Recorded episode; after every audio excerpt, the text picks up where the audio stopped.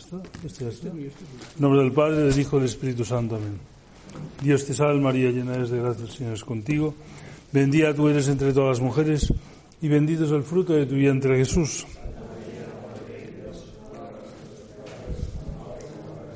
Gloria al Padre, al Hijo y al Espíritu Santo. San José. Muy bien. Como ya avisamos y en los papeles que hemos repartido podéis comprobar, pues tenéis las cinco sesiones que en principio en otras ocasiones he dedicado a explicar los dos capítulos o libros de la ética Nicómaco sobre la amistad. Y como ya dije, eh, esto, aunque estamos en el curso ya de la política, es importante porque porque sin tener en cuenta la amistad no hay vida social. Y es la manifestación más importante de la vida social la amistad. Es lo que refleja que realmente los hombres tienen una naturaleza social que necesitan para vivir tener amigos como enseguida vamos a leer. Además el tema de la amistad no simplemente tiene importancia en la vida social sino para seguir reflexionando sobre lo que es la causa de la amistad, la vida feliz. ¿eh? Y ya hemos visto en la ética Nicómago como la vida feliz es la vida virtuosa. Pero cuando ha tratado ya de todas las virtudes, Aristóteles se plantea si falta algo realmente importante y esencial para comprender lo que es la felicidad y el camino de la felicidad. Y en este orden de cuestiones trata de este tema de la amistad, que como dijimos, y es como un prólogo también, por otro lado, a la vida política y por esto lo hacemos en este momento en que estamos al final de un curso y al principio de otro. Bien, eh, tenéis estas cinco sesiones, no las vamos a ver naturalmente en un solo día, las vamos a ver en dos o tres días, no en cinco, sino en dos o tres. Si pues, es posible en dos, si no, lo haremos en tres. Hoy el tema que vamos a tratar son, en primer lugar, qué es la, la, importancia de la amistad. Segundo lugar, qué es la amistad según Aristóteles tipos de amistad y nos vamos a fijar también en un punto, diríamos, que es muy importante, ya no, no, no, solo desde un punto de vista político y desde un punto de vista de lo que es la felicidad, sino desde un punto de vista de lo que es nuestra relación con Dios. Y por lo tanto, que tiene, digamos, aunque no lo trata directamente, pero justamente por el modo en que insinúa, digamos, un tema y lo resuelve de un modo, diríamos, que vamos a ver, digamos, nos da pie, digamos, para entender más profundamente lo que significa la relación del hombre con Dios. Digamos, por eso tiene tanta importancia, por lo tanto, digamos, esos tres aspectos. Por un lado, la amistad como algo intrínseco a la vida feliz. El hombre no puede ser feliz sin tener amigos. Es, digamos, ahora vamos a ver cómo lo dice Aristóteles. En segundo lugar, la amistad como algo absolutamente necesario para la vida social y en tercer lugar, la reflexión sobre la amistad como un camino para entender mejor lo que es la relación del hombre con Dios. Evidentemente, vuelvo a repetir, este no es el tema que trata Aristóteles en este último lugar, pero, digamos, sin embargo, insinúa algo que nos lo puede hacer entender. Bien, dicho esto, vamos a, como siempre, a ir leyendo y comentando. Lo primero, digamos, que hay que, cuando empezamos a leer el libro octavo, hay una afirmación que realmente nos tendría, que admirar y sorprender. Bueno, admirar y sorprender nos tendría que admirar y sorprender todos los dos libros, libro de octavo y noveno. Vale la pena, si no tenéis tiempo, leer toda la ética nicómaco y la política, leer por lo menos estos dos libros, el libro octavo y el noveno sobre la amistad. No se ha escrito nada mejor sobre la amistad, nada mejor, digamos. Bien que han pasado siglos y se han hecho comentarios sobre la amistad y, en muchos casos apoyándose justamente en lo que dice Aristóteles. Pero si hay algo que realmente diríamos de Aristóteles, la, parte de filosofía práctica que vale la pena leer, es este Tratado de la Amistad. Son, son dos páginas bellísimas, y son dos capítulos bellísimos, sugerentes, llenos, diríamos, de una reflexión, digamos, humana, viendo realmente, digamos, lo que es el hombre y cuáles son aquellos aspectos, digamos, de la vida humana, digamos, que son esenciales para que el hombre pueda ser feliz. Bien, dicho esto, digo que haya una afirmación, diríamos, inicial, que por lo rotunda que es, nos puede sorprender o admirar. La leemos. Dice así, después de esto, después de haber tratado todas las virtudes, podría seguir una discusión sobre la amistad. Pues la amistad es una virtud o algo acompañado de virtud. Diríamos, aquí se trata también de entender no simplemente, diríamos, qué semejanza tiene con la virtud, sino yo lo que insistiría es que si la virtud es aquello, la conducta virtuosa que hace feliz al hombre, pues la amistad es algo semejante, algo esencial en este mismo sentido. En efecto, ya viene la frase, rotunda, diríamos, importante. Sin amigos nadie querría vivir. Sin amigos nadie querría vivir. Es decir, la amistad no es solamente necesaria para la vida feliz, sino necesaria para vivir. Nadie. Fijaros bien que las afirmaciones aquí, digamos, son muy totales. Nadie. Nadie puede vivir sin amigos. ¿eh? Y, quien no tiene amigos no desea vivir. ¿eh? Y esto no es una afirmación, diríamos decir, bueno, eh, ojalá la gente tenga amigos. No, es que sin amigos no se puede vivir. Por esto la soledad, la soledad radical, otro día ya lo decíamos, constituye el mal más profundo que puede tener el hombre, del cual, digamos, le impide realmente no simplemente, digamos, ser feliz, sino llevar a cabo ninguna actividad. El hombre, digamos, totalmente, radicalmente solitario, digamos, que se encuentra solo ante la vida, y encontrarse solo ante la vida no es una cuestión física, no es una cuestión que no tengamos al lado gente. ¿eh? Esto se ha dicho muchas veces. Digamos que hoy en día el hombre muchas veces tiene esta experiencia rotunda, radical de soledad, digamos, en medio de un bullicio ingente de personas. ¿eh? A los años 40 hubo un libro norteamericano que fue en su momento bestsellers, de un libro de psicología social, más bien de sociología, que no estaba mal, había, había cuestiones, digamos, interesantes, pero sobre todo interesante el título del libro, porque el libro se titulaba La muchedumbre solitaria. La muchedumbre solitaria como caracterización de la sociedad moderna. Pensaba que es un libro de los años 45. 45, digamos, como característica, un mundo en el cual es difícil establecer relaciones de amistad, porque lo único, diríamos, que hace superar la amistad, digamos, es, es la, la, soledad, es la amistad. ¿eh? Bien, nadie querría vivir, aunque tuviera todos los otros bienes. ¿eh? Es importante porque si alguien, esto quiere decir lo siguiente, además, y lo irá señalando, ahora irá poniendo las distintas circunstancias de la vida y a largo de los dos libros insistirá en muchos aspectos, que no es, amigos, no es el hombre simplemente indigente, necesitado de los demás, porque no tiene lo necesario, digamos, para, no sé, para, para sus tareas. No, no, es algo intrínseco al hombre, diríamos, el tener amigos. Y especialmente aquellos que tienen bienes.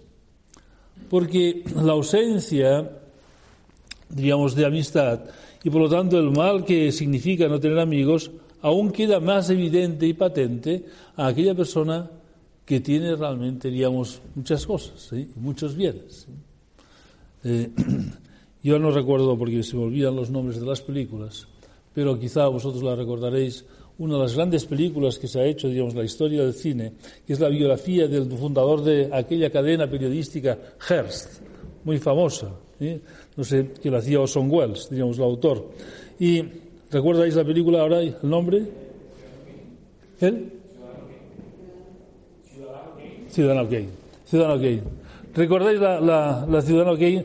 Un hombre que tiene esta experiencia profunda de, soledad, profunda soledad que tenía el poder, digamos, de su cadena periodística, digamos, y, desde un punto de vista económico no le faltaba a nadie, en cambio experimenta esto. Y lo experimenta más profundamente porque la persona que carece de muchas cosas, incluso las cosas más necesarias para vivir, siempre puede pensar que su situación de, pesadumbre, de, de, tristeza, es fruto de que le faltan cosas, pero el que lo tiene, diríamos, todo y no tiene amigos, su tristeza, que es fruto justamente, diríamos, de esta situación, entonces queda mucho más patente aún, diríamos, que, que realmente, digamos, la ausencia de amigos es la causa profunda, diríamos, de la, de la soledad. La, la soledad es la causa profunda, perdón, nuestro teléfono a ver si esto lo paramos. Bien. Bueno, y sigue, y sigue, digamos, un poco para que entendamos la importancia de esta frase, nadie querría vivir sin tener amigos. Aunque tuviera todos los otros bienes, incluso los que poseen riquezas, autoridad o poder, parece que necesitan sobre todo amigos.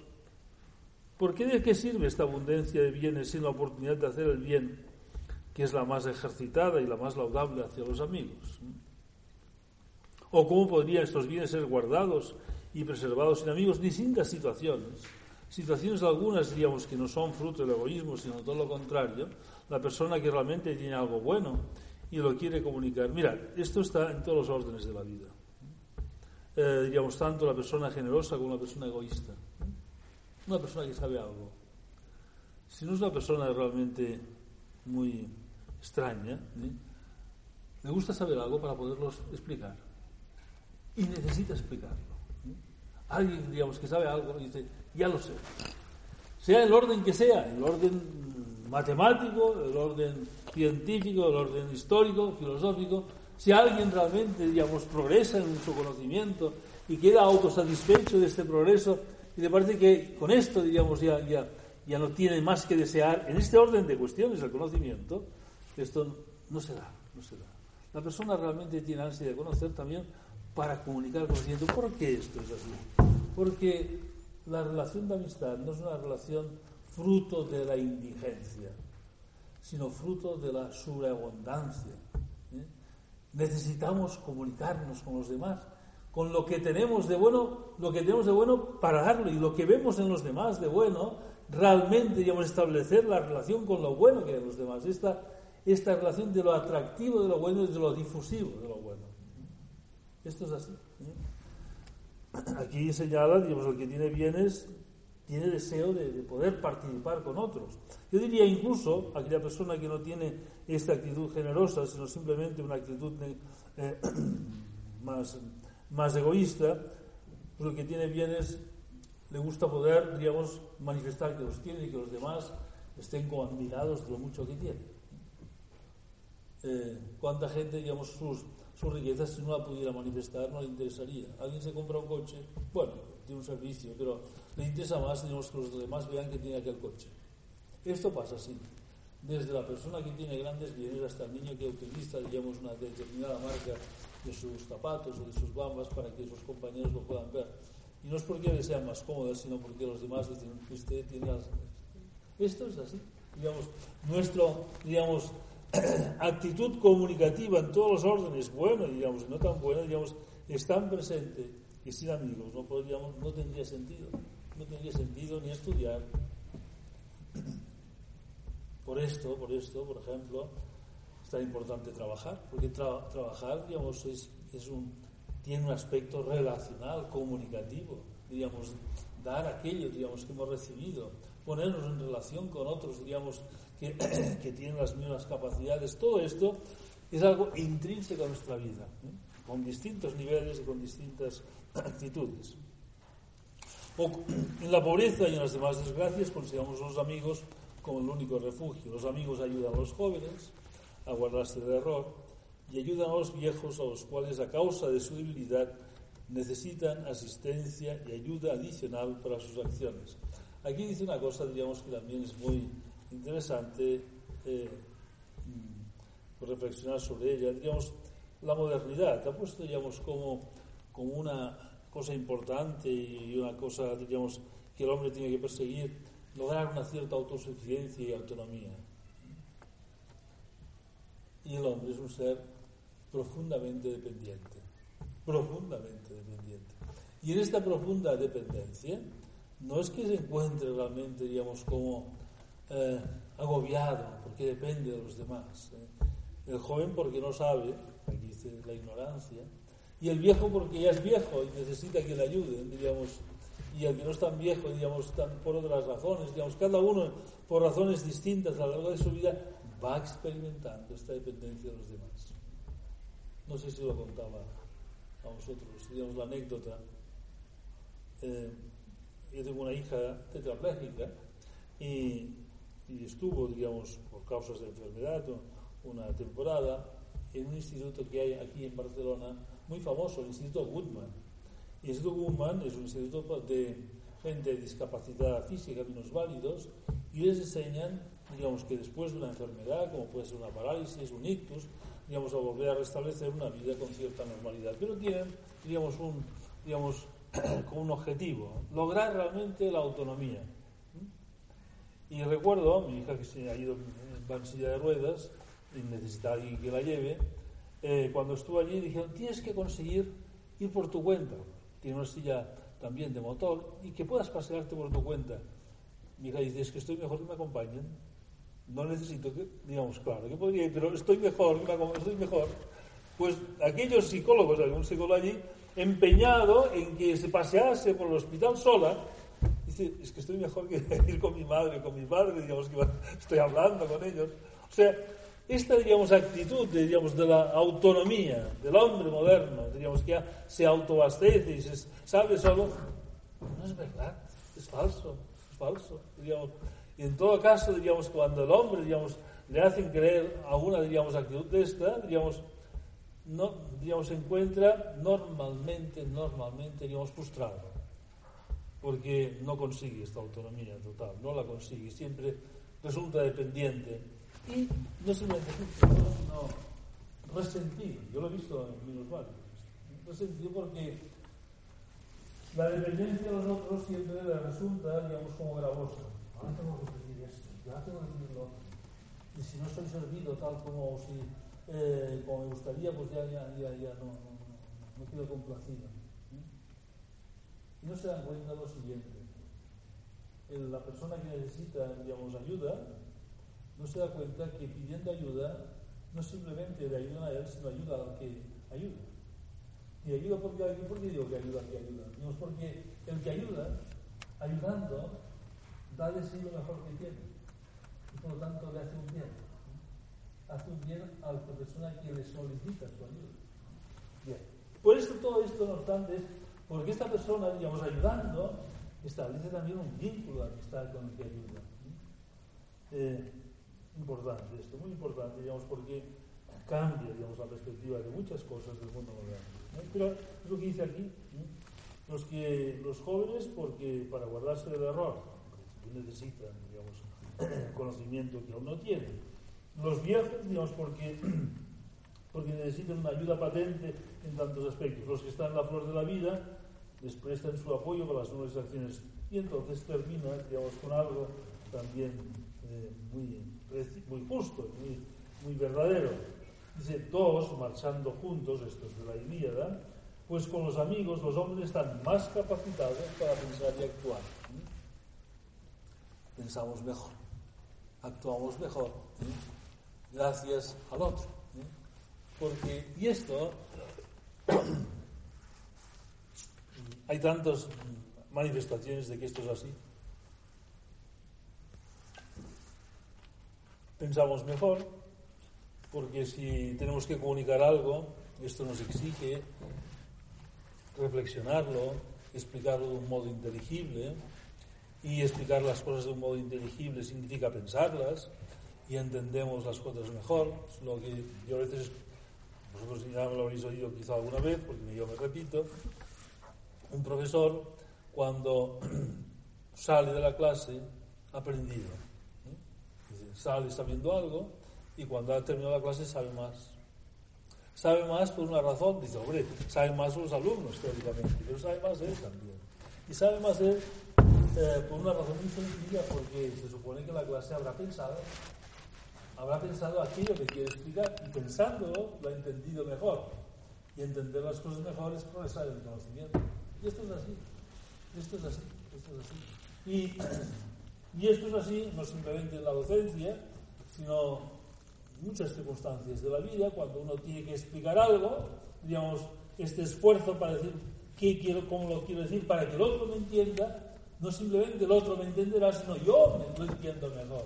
Yo lo entiendo mejor. Esto que dice aquí, dos marchando juntos están más capacitados para pensar y actuar. Tan importante en la vida, y de las cosas en relación con los demás. Además, aquí, digamos, toda esta introducción de temas que después volverán a ser retomados a lo largo de los capítulos, pero ya van saliendo muchas cosas, las cuales después volveré a insistir.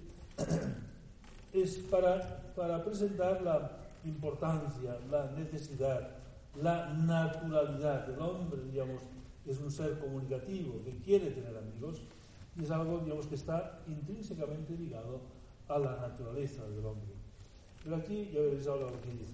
Además, parece darse de un modo natural. Entonces pone ejemplos del padre para con el hijo, el hijo para con el padre, y no solo entre hombres, sino también entre las aves y la mayoría de los animales, y entre los miembros de una misma raza, y especialmente entre hombres, por eso alabamos a los filántropos, filántropos amigos de nosotros. En los viajes también podemos observar, observar cuán familiar y amigo es todo hombre para todo hombre. Experiencia, digamos que uno se dirige a otro lugar y encuentra a una persona que conoce o que no conoce pero es del mismo lugar y establece ya una cierta relación. Y si estuviéramos en un sitio, digamos, no sé, eh, haciendo una travesía del desierto, y estuviéramos solos, encontraríamos a otro que hace la misma travesía casualmente y dijéramos, mi amigo, por fin no lo conozco de nada, pero me sentiría muy profundamente unido, porque ya no estoy solo aquella soledad ambiental, sino estoy con aquel que realmente considero mi. Y entonces aquí, ahora bien, esto es el carnaval. Ah, sí, sí, no, no, lo, digo, lo, digo, en serio, ¿eh? Digo, está anunciando el carnaval, porque eh, hoy, parece las fiestas del carnaval. Dice, la amistad también parece mantener unidas a las ciudades. Aquí ahora vendrá el tema político, social. ¿eh? Y los legisladores se afanan más por ella que por la justicia. Esta afirmación también realmente resulta novedosa, porque siempre se ha presentado la ley que tiene como objeto, digamos, que los hombres actúen justamente. Y aquí Aristóteles, después esto lo va a retomar y va a insistir en ello, Santo Tomás, cuidado, el objetivo, el fin de la ley es que los hombres sean amigos. Porque si los hombres no son amigos, no es posible la vida social. Y no es posible la vida social, esto lo iremos viendo la de la política, porque ¿qué quiere decir ser amigos? Entonces, eh, ya adelantamos algo, digamos, el amigo se preocupa por su amigo, se preocupa por el bien de su amigo. Y en la vida social, si no hay esta preocupación por el bien del otro, y simplemente hubiera una preocupación por nuestro bien, no podría existir nada no podríamos ir ni por la calle, no podríamos ni comprar ni vender, no podríamos ni trabajar. Y aunque evidentemente en todas estas, digamos, actividades puede estar muy presente y legítimamente el interés individual, hay algo más. Esto que en la vida económica, digamos, todo esto de economía, o no, esto sí, ingeniería, pero los que han estudiado economía, porque esto es así, digamos, los primeros economistas, y después muchos han continuado por este camino, hay un presupuesto antropológico. Y el presupuesto antropológico es que el hombre, digamos, en la vida eh, económica, actúa fundamentalmente movido por la búsqueda de sus intereses. Y es más, por maximizar sus intereses, por maximizar su beneficio en la empresa, por maximizar su salario en el trabajo, por minimizar su esfuerzo en cada una de estas actividades. Esto, digamos, los modelos económicos que circulan por el mundo, digamos, tienen como base antropológica este principio falso. Falso. Evidentemente que en la vida económica hay mucha gente que simplemente tiene este interés. Y en la medida que hay gente que tiene este interés, las leyes económicas que han establecido los economistas tienen alguna observancia, algún cumplimiento. Pero tantas veces los economistas se equivocan y justamente se equivocan porque falsean la realidad. Y la falsificación de la realidad en este caso consiste en desconocer cuáles las más profundas y más universales motivaciones del ser humano. Porque Si una persona, un trabajador, piensa, tengo que sacar el máximo beneficio, el mínimo coste, el mínimo esfuerzo, su trabajo está mal hecho. Si un empresario dice el máximo beneficio y el mínimo coste, habrá un mal ambiente y esta empresa se va a hundir finalmente. Esto es así. Y tendrá que tener, por lo menos, incluso movido por el egoísmo, decir, bueno, pues muchas cosas, digamos, las tengo que buscar no en esta, digamos, perspectiva, si no me voy a hundir. Y evidentemente, digamos, así, teníamos, podríamos poner ejemplos, ejemplos y ejemplos, y veríamos, veríamos, que a pesar del profundo individualismo que mueve el mundo de hoy, egoísmo que existente, pero este egoísmo si fuera radical y total, no habría vida social, no habría vida económica. Esto que un economista, un economista, un filósofo, eh, principio siglo XX, dice, los, los vicios privados son virtudes públicas. ¿eh? Falso. Y lo dice así, las virtudes, los vicios privados son virtudes públicas en el sentido de pensar la ambición, el ansia de riqueza, todo esto ha sido causa de progreso y causa de bienestar. Y vicio público, la ambición, el egoísmo, sacar más beneficios, sin embargo, el resultado final es que todos vivimos mejor, vivimos más años, a progreso la medicina, tantos progresos. Pero esto no es así, no es así. Cuidado, diríamos, si viéramos realmente, diríamos, ¿qué ocurre? El investigador que investiga algo no simplemente lo investiga para que sea reconocido sus méritos, sino porque le interesa aquello y piensa que aquello es bueno investigarlo. Algo de esto siempre está presente. No puede, digamos, esto totalmente darlo, digamos, por, por inexistente. No puede ser. Esto es importante. Y la medida, claro, esto también tenemos que decir, que alguien dijera esto es una visión así utópica y, optimista, digamos, de la vida social y de que los hombres son muy buenos. No, no. Mire, eh, porque hay que reconocer que muchas cosas no funcionan. Y hay que reconocer, digamos, que en la vida social hay, hay luchas, hay guerras tremendas, y en el siglo XX las ha habido. Claro que ha habido, porque esto no ha funcionado. En la medida, digamos, que privado y colectivamente, si todos los países, si todos los países buscaran meramente su propio interés, su propio engrandecimiento y su capacidad de dominación sobre los otros países, ¿qué ocurre? La guerra, que es lo que ocurre en muchas ocasiones, la guerra. ¿Por qué hay estas guerras? Porque desaparece el deseo, la ansia de amistad entre los hombres, se niega, y en el momento en que se niega radicalmente, ¿qué viene? Viene la guerra. Esto es evidente. Porque el hombre, digamos, pasa lo siguiente Miren, el egoísmo nunca se ve satisfecho. El afán de riqueza nunca se ve, digamos, ya digamos, alcanzado del todo. El afán de dominio nunca se porque siempre es pequeño. En el hombre late en todas sus dimensiones el ansia de algo grande e infinito. Y si no lo pone en aquello que es infinito, que es Dios, lo pondrá en otras cosas y en aquellas cosas, como no son infinitas, le dan lugar a la insatisfacción. No voy a buscar riqueza. Piensa, bueno, ya me quedaré absolutamente satisfecho y no queda absolutamente satisfecho porque resulta que otro tiene más riqueza que otro. Esto lo vemos en la vida tan ordinaria, ¿no? Vemos los jugadores de fútbol. ¿Cuánto ganan? No sé, lo, impensable. Un millón cada día, da igual, no sé, Messi, no sé lo que debe ganar son números que le rebasan. ¿eh? Pero si no gana más que el otro, ya no le queda satisfecho. ¿eh?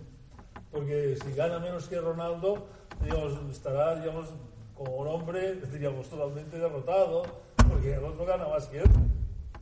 Bueno, y que no va a hacer nada con el dinero, porque no va a hacer nada. No puede hacer nada. Debe, gran parte del dinero preocuparse por él, pero nada más, porque no le proporciona ningún beneficio de ningún tipo simplemente, digamos, saber que es mejor pagado que otro. Digamos, esto, esto, es así, esto es así. Nunca, nunca uno queda satisfecho. Y por lo tanto, es un jugador de fútbol que simplemente le interesará esto, a cabo un tiempo sería mal jugador de fútbol. Jugador de fútbol tiene, que gustar jugar a fútbol y, pensar que la gente se lo pasará bien si juega bien a fútbol. ¿eh? Esto forma parte intrínseca. Si no, si piensa la vida, a mí me da igual todo. La gente se aburre, da igual. Yo, lo importante es que saque dinero. No sacaría ningún dinero. Porque jugaría muy mal. Esto es. Y todo esto, digamos, nos hace entender la importancia. Amigo que se dedica a cosas de coaching, digamos, de gente empresarial, hay que hacerles leer a Aristóteles. Porque leyendo a Aristóteles les irá mejor su empresa. ¿No es verdad? Bien. Y sigue lo de los legisladores, porque aquí, en este pequeño párrafo, va a decir dos o tres cosas importantes, además de las que ha dicho. En efecto, la concordia parece ser algo semejante a la amistad. Estar concordes, concordes la palabra, ¿eh? corazones unidos, mismos deseos, mismos intereses, digamos, es algo semejante, ¿no? no es lo mismo, pero semejante a la amistad. Y a ella aspira, sobre todo, y en cambio procuran principalmente expulsar la discordia, que, que es enemistad. Y entonces aquí al final viene una cuestión que después volverá sobre ella, pero ya la, aquí la anticipa. Y cuando los hombres son amigos, ninguna necesidad hay de justicia. La amistad supera la justicia. La justicia es dar a cada uno lo que le corresponde. Y evidentemente el amigo no tiene una medida justa, sino una medida sobreabundante. Doy no lo que le pertenece, sino doy todo. Porque lo que, digamos, eh, creo, digamos, que, que, tengo que darle y puedo darle, digamos, porque quiero el bien. Imaginaros, imaginaros, digamos, las relaciones, por ejemplo, que ha puesto antes, que son tipos de amistad, que después señalará sus caracteres específicos entre un padre y hijo, no, no, se, no se regula por la justicia, no, no mira, digamos, que me debe o que le debo, digamos, es, es, algo, digamos, totalmente distinto, digamos, aquella relación va, digamos, en orden a la amistad y no a la justicia. Por eso dice, cuando los hombres son amigos, ninguna necesidad hay de justicia. Pero, aun siendo justos, sí necesitan de la amistad. El hombre justo necesita la amistad. Y entonces añade, y parece que son los justos los que son más capaces de amistad. O sea, la amistad ya no hace necesaria la justicia. Pero la justicia, digamos, el hombre justo necesita la amistad. Pero es más, ¿quiénes son realmente los verdaderos amigos, los justos? ¿Por qué dice esto? Una razón la relación de amistad es algo más que la justicia. La relación de amistad no niega lo justo. No es, digamos, contrario a la justicia. Yo porque soy amigo, con mi amigo, si, hago una, si tengo una relación comercial, voy a ser justo, evidentemente en la vida ordinaria, digamos, esto, digamos, hay una, parodia, ¿eh? cuando mm, alguien te dice voy a hacer un, te voy a hacer un trato de amigo, yo ya lo temo, ¿no? Yo digo que me haga un trato justo, ¿no? Porque igual, digamos, como soy mi amigo, me lo vende por el doble que vale una cosa. digamos, esto es la parodia, digamos, digo, las cosas al revés. Pero, digamos, en realidad, en realidad el hombre justo, si es amigo, digamos, es extremadamente justo. Y el hombre justo, justo, digamos, eh, el hombre justo, como veremos, digamos, dice aquí, son los que son más capaces de amistad. ¿Por qué? Por lo que hemos dicho antes, fijaros bien, sin amigos nadie querría vivir. ¿Qué necesitan los demás? Los demás necesitan de la amistad. Aquello que es más necesario es lo que debemos dar por justicia. Y por lo tanto, de alguna manera, estamos como obligados a ser amigos de los demás, ¿eh? por justicia. Y que con la amistad superaremos lo justo, pero lo más necesario, lo más necesario al otro, y en la medida que vive la vida social, para esto está en la vida social, para tener amigos. Es el sentido profundo.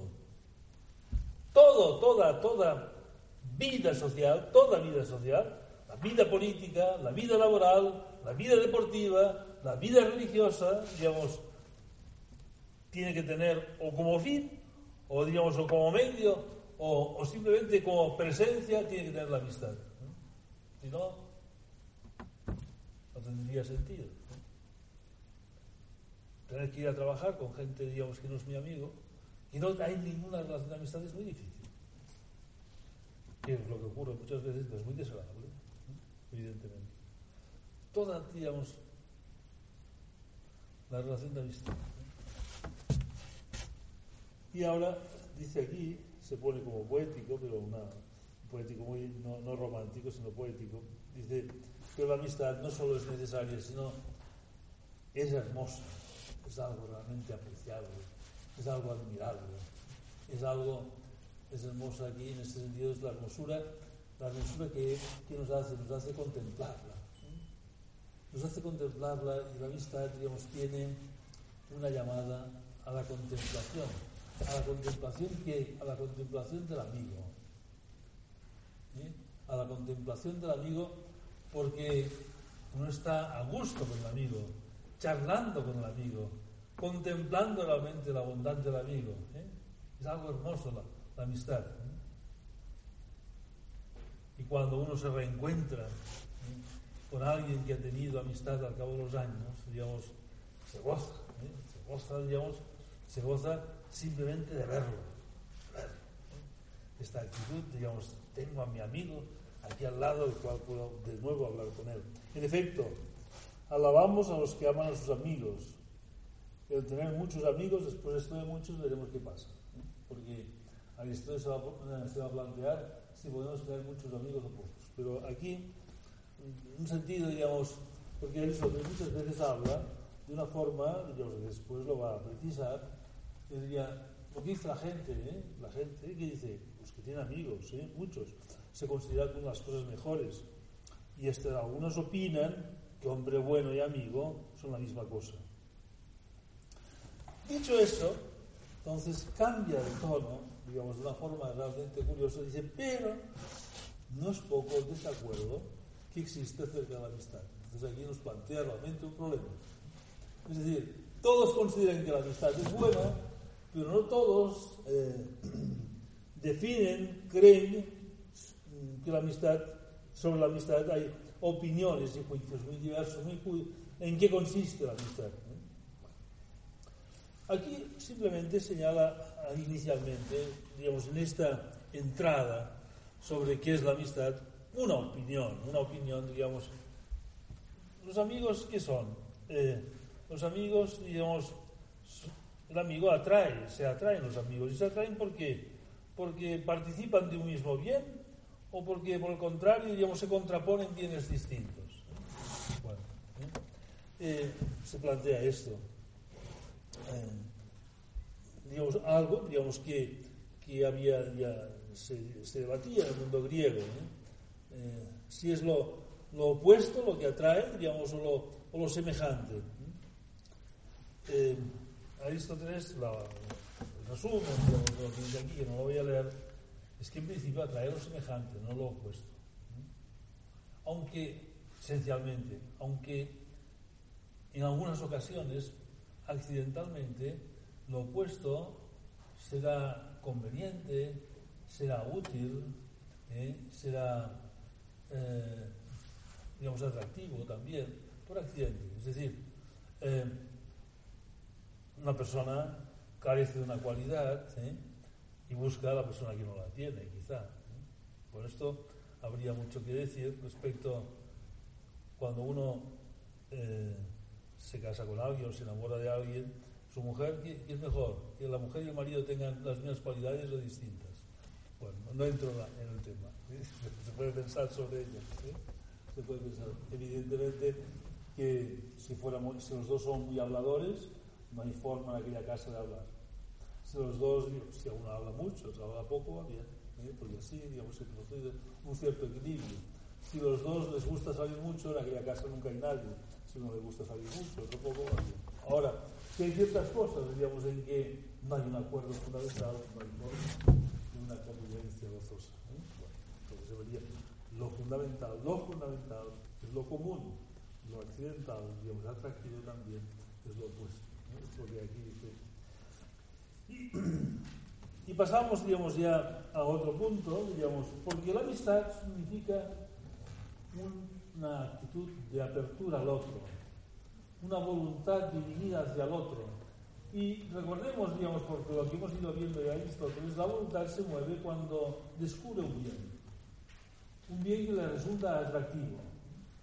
Y por lo tanto, puede decir Aristóteles que el amigo es algo amable.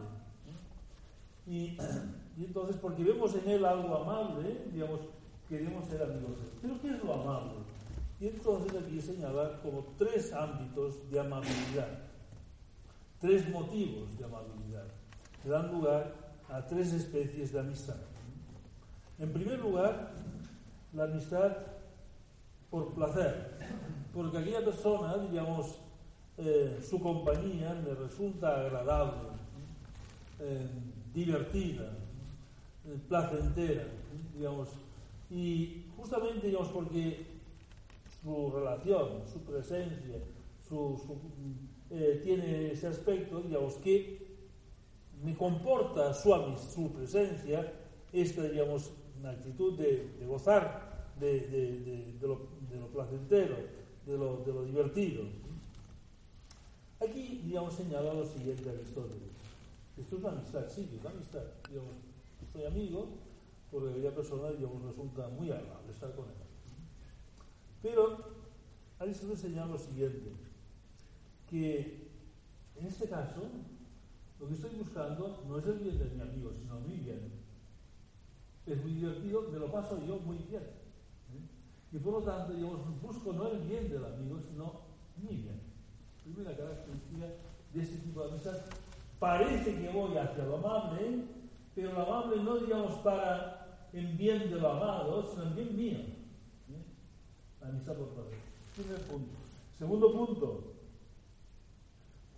Las cosas agradables a lo largo de la vida son, son muy variables. Y lo que en un momento es agradable, otro momento no lo es.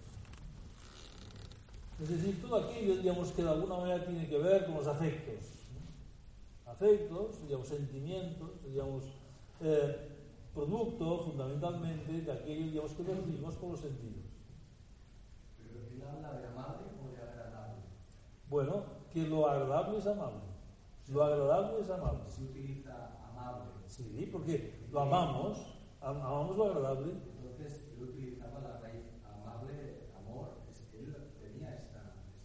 esta... Bueno, ahora veremos, veremos, digamos, él dice, si, si realmente establecemos una amistad por placer, señal de que lo placentero, y lo ha dicho muchas veces a lo largo de la ética, le resulta atractivo, le resulta amable. Amable quiere decir aquí deseable, ¿eh? deseable. ¿eh? Es amable, es deseable. No, digamos, porque tú cuando pones esta objeción la pones pensando, digamos, en otra, digamos, eh, significado de la palabra amor. Pero aquí amor, si lo amamos, quiere decir que vamos tras ello. Amor, digamos, este movimiento de nuestra voluntad, digamos, para estar junto con aquello, digamos, que nos parece, digamos, realmente atractivo. Pero lo queremos para nosotros, no digamos para el bien del amigo, sino para nuestro bien. Este es digamos, lo fundamental. Y sobre todo, aquí señalará eh, este aspecto de cambiar. Esta amistad por, por, por placer, dice, sobre todo, es muy propio de los jóvenes. Y entonces dice una cosa, digamos, un poco divertida. Dice, los jóvenes son amorosos, se enamoran con facilidad. Dice, pues la mayor parte del amor tiene lugar por pasión y pues la, por causa de placer, el enamoramiento. ¿eh? Significa. Por eso tan pronto se hacen amigos como dejan de serlo, cambiando muchas veces incluso en un mismo día. Hay gente que se enamora por la mañana y por la tarde se enamora de otro y por la noche de otro, digamos, y que no, digamos, necesariamente, digamos, el mismo día, pero sí, digamos, al cabo del tiempo, propio de la adolescencia. Los adolescentes se enamoran, se desenamoran, digamos, es propio, ¿por qué? Por, digamos, por los cambios que se producen en la vida. ¿eh?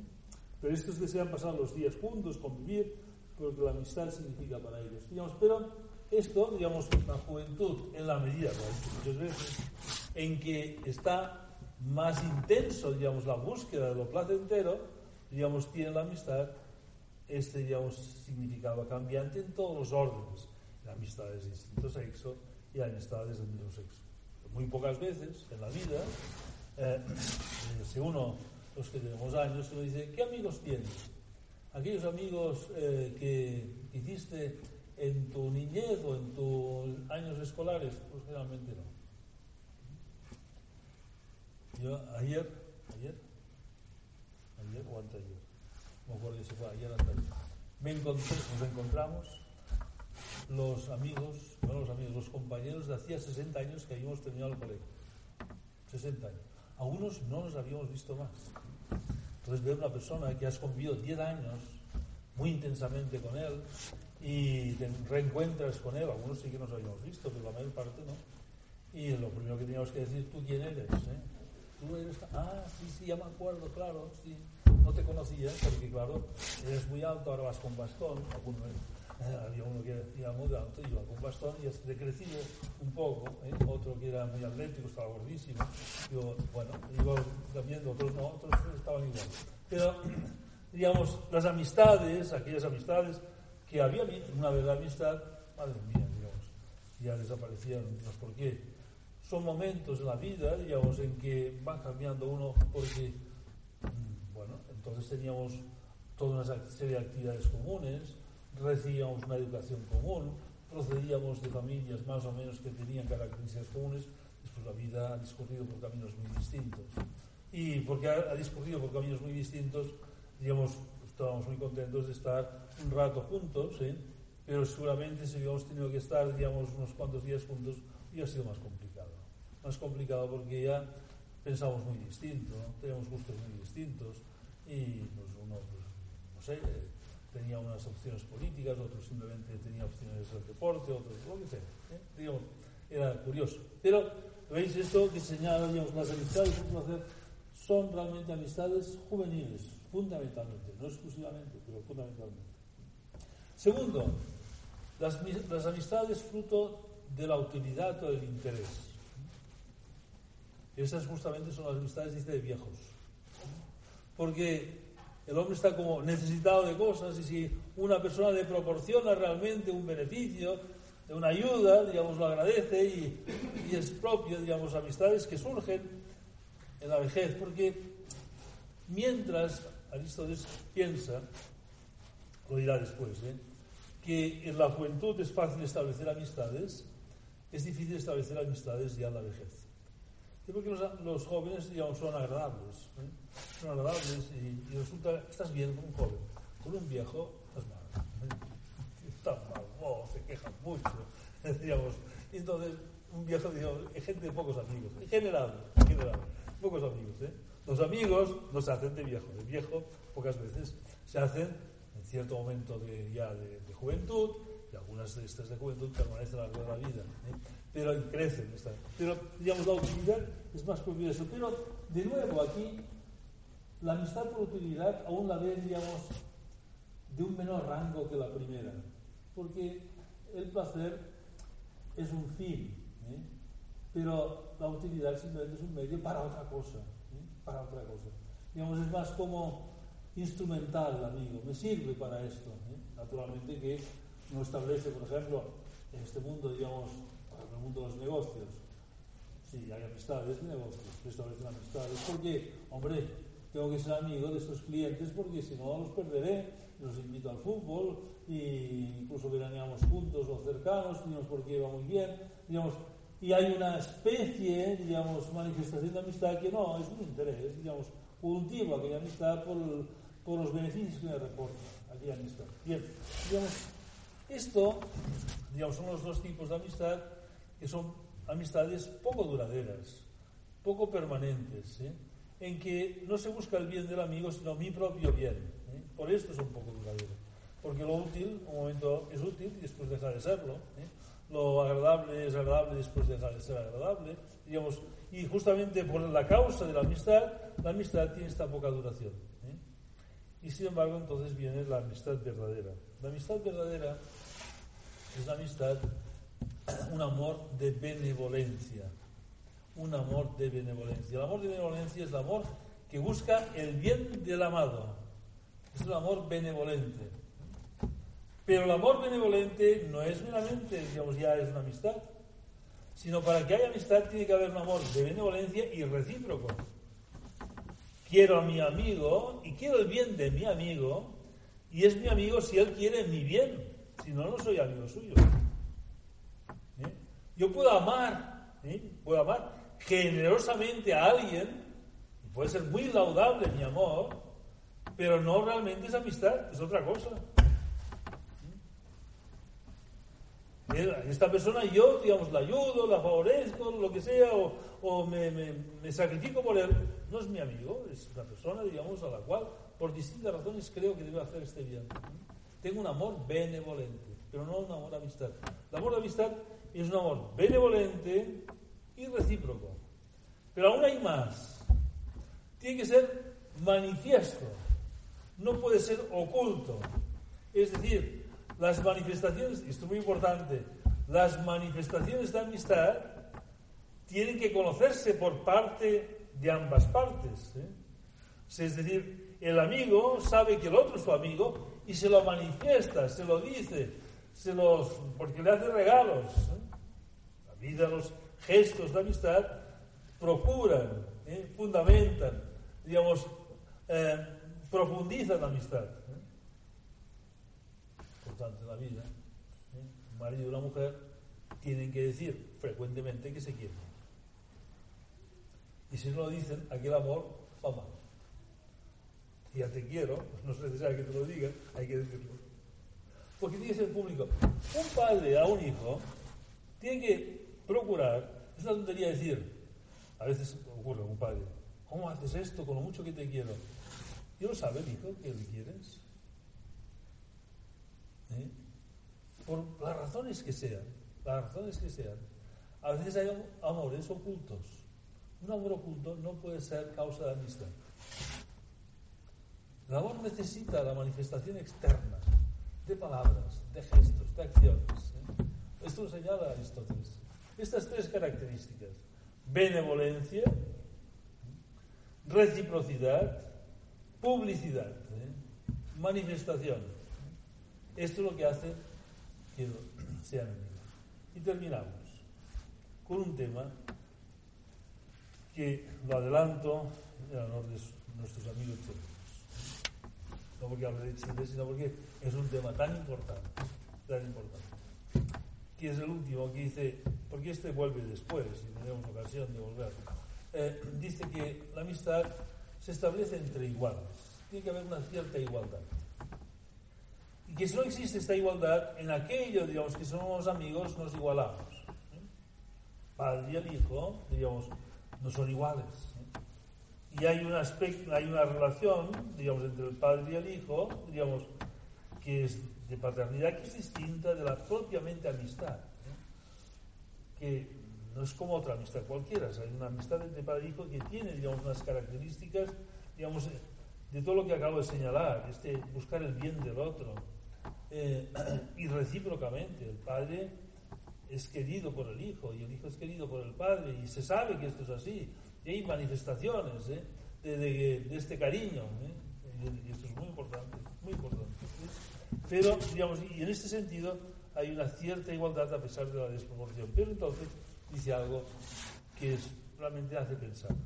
Dice, si no hay, si no hay una posibilidad de, de igualdad, porque, por ejemplo, dice, entre un pobre y un rico, no sean iguales en riqueza, pero sin virtud. Y en la medida, digamos, que hay esta igualdad en virtud, gente, por ejemplo, de un movimiento religioso, que hay gente de diversa situación económica, pero tiene una gran sintonía, digamos, en sus fines y en su espiritualidad, son profundamente amigos, porque hay una igualdad en aquello. Y aquello es lo que funda la amistad, no la desigualdad en otros aspectos. ¿eh? Pero en algo tiene que haber una profunda igualdad. Pero dice, hay algo que no podemos ser iguales, no podemos ser iguales a Dios. Y por lo tanto, entre Dios y los hombres no puede haber amistad. Y es, entonces aquí, digamos, lo dice así.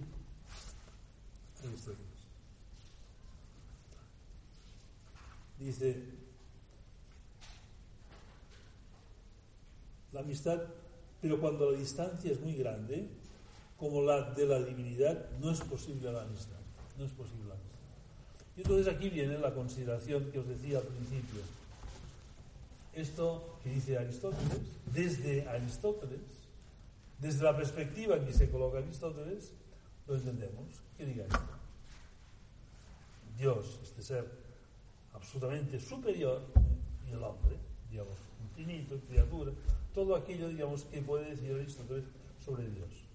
Pero, entonces, desde la luz de la fe, pensamos, ¿qué querrá decir realmente el Evangelio cuando dice Jesús a sus apóstoles, ya no os digo siervos, sino amigos?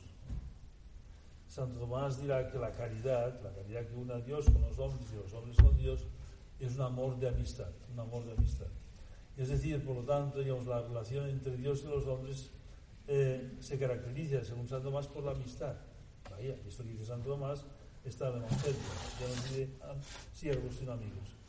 ¿Cómo es posible? ¿Cómo es posible? Es posible por lo siguiente. Eh, ¿Que desaparece la, la, desigualdad? Pues de algún modo sí. De algún modo sí porque, porque Dios se ha hecho hombre, se ha hecho igual a los hombres. Y con su gracia elevado a los hombres a vivir la vida divina. Dios se ha bajado, se ha humillado, se ha encarnado, se ha hecho hombre para poder ser amigo de los hombres. Y ha elevado, les ha hecho partícipes de su vida, la vida de la gracia de Dios, digamos, para que los hombres puedan vivir la vida de Dios. ¿eh? Y así establece la relación de amistad entre los hombres y Dios, digamos, a la luz de lo que dice Aristóteles, vemos cuál ha sido realmente la grandeza de la redención que Dios se ha querido hacer hombre. Esta razón profunda, porque ha querido establecer esta amistad.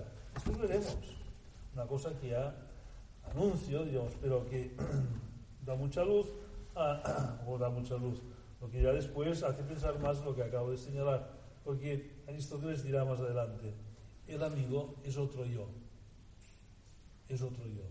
Es tan profunda la relación con mi amigo que es otro yo, es como si fuera formara parte de mi bien. Tal modo, de tal modo que su felicidad es mi felicidad. Aquello que realmente le alegra es lo que me alegra. La tristeza de mi amigo es mi tristeza. Esto es así, la realidad. Esto es así madre está contenta si ve a sus hijos contentos. La tristeza de sus hijos son la tristeza de la madre. Esto es evidente. Es evidente. Porque, y digo la madre porque Aristóteles pone como la manifestación más intensa de amistad que hay entre los hombres, la relación que hay entre la madre y sus hijos. Y muchas de las cosas que dice las entendemos justamente en esta comparación. Pues ahora pensemos, digamos, a luz de esto, la relación del hombre con Dios. El hombre, Dios ha querido hacer otro yo. Y ha querido que cada uno de nosotros fuéramos otro yo de Dios. Esto, es un misterio grande. Un misterio grande, la relación íntima, profunda, digamos, que ha querido establecer Dios con los hombres. Esto, esto solamente está a la luz de la fe cristiana y diría católica. Los, los protestantes no lo tienen bien, digamos, y, el mundo, no digamos el mundo islámico, todo esto, tan, tan lejano esto, pensar esto. Dios Alá es un Dios lejanísimo, tiene misericordia, es omnipotente y todo lo que queráis, pero no es amigo de los hombres, ni los hombres son amigos de Dios. Hay una relación de criatura-criador. Pero esta, esta, fijaros bien lo que antes ha señalado, la relación de justicia no desaparece con la amistad, se perfecciona. No es que el hombre no sea la criatura de Dios, pero esta criatura y que Dios es creador, sin embargo, Dios ha establecido porque ha hecho este acto de amor, de abajarse para hacerse amigo de los hombres. Curioso, digamos, creativo, cómo Aristóteles nos ayuda a entender esto, diciendo que los hombres no pueden ser amigos de Dios. Porque tiene razón Aristóteles, no pueden ser amigos de Dios si Dios no se hace hombre. Esto No, no lo sabía esto, no podía saberlo. No podía saberlo. ¿Eh? Claro, claro, no podía saber esto. Ni podía imaginarse. Esto, algo, algo señala Aristóteles cuando dice, en el hombre hay algo divino, algo, algo divino. Cuando habla de su razón, de lo que es la contemplación, algo divino. ¿eh? Pero que en el hombre hay algo divino, el hombre es humano, pero ve Aristóteles que a pesar de ser humano, el hombre quiere y aspira, digamos, algo que, que está por encima de él. Esto sí que lo ve. Lo que no vería, digamos, no entendería Aristóteles, no podía entender, no podía conocer, es que Dios hiciera hombre. No podía entender. Esto, bien. Con esto terminamos, digamos, esta primera parte de la amistad y continuaremos los próximos días con este tema. Si queréis hacer alguna pregunta, es momento.